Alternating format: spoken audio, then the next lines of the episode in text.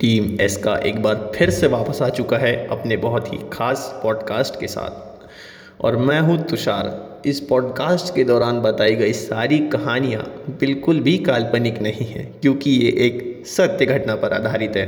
ये पॉडकास्ट बिल्कुल भी स्क्रिप्टेड नहीं है, क्योंकि ये एक सत्य घटना पर आधारित है। पॉडकास्ट की शुरुआत करने से पहले मैं आप सभी को बता दूँ कि जो भी हमने इस पॉडकास्ट के दौरान आपको बताया है या फिर आपको समझाया है, उसे अपनी निजी ज़िंदगी में कोशिश ना करें, क्योंकि ये बहुत जानलेवा हो सकता है। चलिए पॉडकास्ट की शुरुआत करते हैं। कॉलेज में चारों तरफ़ अफरा तफरी मची हुई थी। सब लोग एक दूसरे से बातचीत कर रहे थे, लोग अपनी स्ट्रैटेजीज डिस्कस कर रहे थे। कुछ ग्रुप्स में डिस्कशन चालू हो गए थे तो कुछ लोग डिबेट कर रहे थे, क्योंकि उस दिन कॉलेज के फाइनल ईयर प्रोजेक्ट का प्रेजेंटेशन था।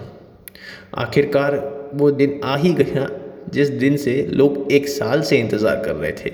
एक साल आप प्रोजेक्ट में बहुत मेहनत करते हैं और एक दिन में आपको उसे प्रेजेंट करना पड़ता है। सारे लोग घबरा गए थे कि आखिर हम करें तो क्या करें। लेकिन उस गुमसुम सन्नाटे के बीच हमें हमारा एक दोस्त दिखा। जो अकेला खड़ा हुआ था और उसकी आँखों में हल्के हल्के आँसू थे। हमें समझ ही नहीं आ रहा था कि आखिरकार इसे हुआ क्या है। हम लोग उसके पास गए और हमने उससे पूछा कि, पवन, क्या हो गया? तो इतना मायूस क्यों खड़ा है? पवन ने जवाब दिया, क्या बताऊँ यारो, सब लोग प्रेजेंटेशन और पीपीटी की बात कर रहे हैं और यहाँ मेरी पेन ड्राइव ही गुम हो गई है, जिसमें मैंने प्रेजेंटेशन सेव किया था और मेरे दोस्त लोग उसे ढूँढने गए हैं, लेकिन मुझे नहीं लगता कि अब वो पेन ड्राइव वापस मिलेगी। पवन की इस बात को सुनकर हम सब का दिल बैठ गया।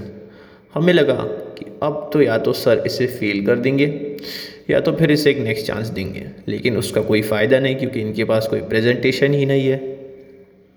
हमने सोचा क्यों ना हम पवन की मदद करें, लेकिन वो ऐसी प्रॉब्लम में फंसा हुआ था जिसे हेल्प करना हमें समझ ही नहीं आ रहा था। आखिरकार टाइम बीतता गया और आखिरकार पवन का नंबर आ ही गया। पवन स्टेज पर जाकर खड़ा हो गया और सर ने उसे पूछा इंट्रोड्यूस योर सेल्फ पवन ने अपना इंट्रोडक्शन दिया। फिर सर ने कहा प्रेजेंट योर पीपीटी पवन के पैरों तले ज़मीन खिसक गई। उसे समझ ही नहीं आ रहा था कि अब मैं आगे क्या बोलूँ। और जैसे ही पवन बोलने ही वाला था कि उसके हाथ से पेन ड्राइव गुम हो चुकी है, एकदम से सारे कॉलेज की लाइट गोल हो गई। पवन को समझ नहीं आया कि यह क्या हुआ। थोड़ी देर के लिए सब रुक गया। पूरे रूम में चारों तरफ़ सन्नाटा फैल गया। दस मिनट हो गए, पंद्रह मिनट हो गए, आधे घंटे हो गए, लेकिन लाइट वापस नहीं आई। आखिरकार वहाँ के जो लेक्चरर्स थे, उन्होंने कह ही दिया, पवन, आप वर्बली एक्सप्लेन कर सकते हो आपके प्रोजेक्ट को? पवन ने चौक लिया और ब्लैक बोर्ड पे अपने ग्रुप का प्रेजेंटेशन बनाना चालू कर दिया। हल्का हल्का उसने एक्सप्लेन करना चालू किया with the help of diagrams और आखिरकार उसका प्रेजेंटेशन ख़त्म हो गया। लेक्चरर्स ने कहा थैंक यू सो मच अब आप जा सकते हैं। पवन अपनी जगह पर जाकर बैठ गया। उसे बिल्कुल भी समझ नहीं आ रहा था कि आखिरकार ये हो कैसे रहा है और ये क्या हो रहा है। जैसे ही अगला गुड प्रेजेंटेशन देने स्टेज पर आया, एकदम से लाइट वापस आ गई। पवन को दाल पे कुछ काला लगा। पवन ने हमारे तरफ़ देखा और हमारे मुस्कुराते चेहरे देखकर उसे समझ आ गया कि ये लोग ने कुछ ना कुछ तो गड़बड़ की है। जब पूरा प्रेजेंटेशन ख़त्म हुआ, पवन हमारे पास आया और पूछा कि तुमने नोटिस किया? जैसे ही मैं स्टेज पर गया, एकदम से लाइट गोल हो गई और जैसे ही मैं वापस आया लाइट वापस आ गई। हमने पवन को हँसते हुए कहा, यार, जब तक हम ज़िंदा हैं ना, तेरी हर समस्या का हल है हमारे पास। पवन समझ गया था कि हम दोस्तों ने ही उसकी मदद किया है, लेकिन पवन को ये समझ में नहीं आ रहा था कि एकदम से लाइट गोल कैसे हो गई। फिर हमने पवन को बताया कि जैसे ही तू स्टेज पर गया था, हमारे एक दोस्त ने हमें फ़ोन करके बताया था कि पवन का नंबर आ चुका है, और उस वक्त हम लोग कॉलेज के मेन रूम में थे, जहाँ पर सारी इलेक्ट्रिसिटी कंट्रोल होती है।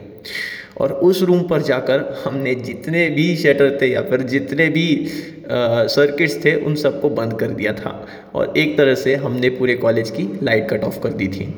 हमने सारे मेन स्विच गिरा दिए थे और सारे ड्रिप को नीचे कर दिया था। जी हाँ दोस्तों, ये बहुत जानलेवा है और बहुत ख़तरनाक है, ये हम जानते हैं। लेकिन कभी कभी दोस्ती में हम भूल जाते हैं कि हम कैसे खतरे को मोल ले रहे हैं। पवन की आँखों में हल्के हल्के आँसू आ गए लेकिन उसके चेहरे पर वो मुस्कुराहट भी थी जो एक शैतान के चेहरे पर होती है। पवन ने हम सबको गले लगाया और बहुत ज़ोर से कहा या, या, या, यार जब तक तुम ज़िंदा हो मेरी ज़िंदगी में कोई प्रॉब्लम नहीं आ सकती। इस किस्से से हमें ये सीखने मिलता है कि कभी कभी हम अपनी दोस्ती के लिए बहुत कुछ कर जाते हैं। हमें उस समय उस बात की महसूसियत नहीं होती है। उस समय हमें महसूस नहीं होता है कि हम ये क्या कर रहे हैं। लेकिन जब वो चीज़ से हम बहुत दूर निकल जाते हैं, जैसे कि अभी हम सब लॉकडाउन में घर में बंद हैं और ऐसे किस्से याद करते हैं तो याद आता है कि यार, हमने कॉलेज के दिनों में कितनी मस्ती की थी। मैं हूँ तुषार और टीम एस का का ये था, बहुत ही अतरंगी पॉडकास्ट इसे यहीं पर ख़त्म करते हैं। आगे ऐसे और पॉडकास्ट सुनने के लिए हमें सब्सक्राइब करें।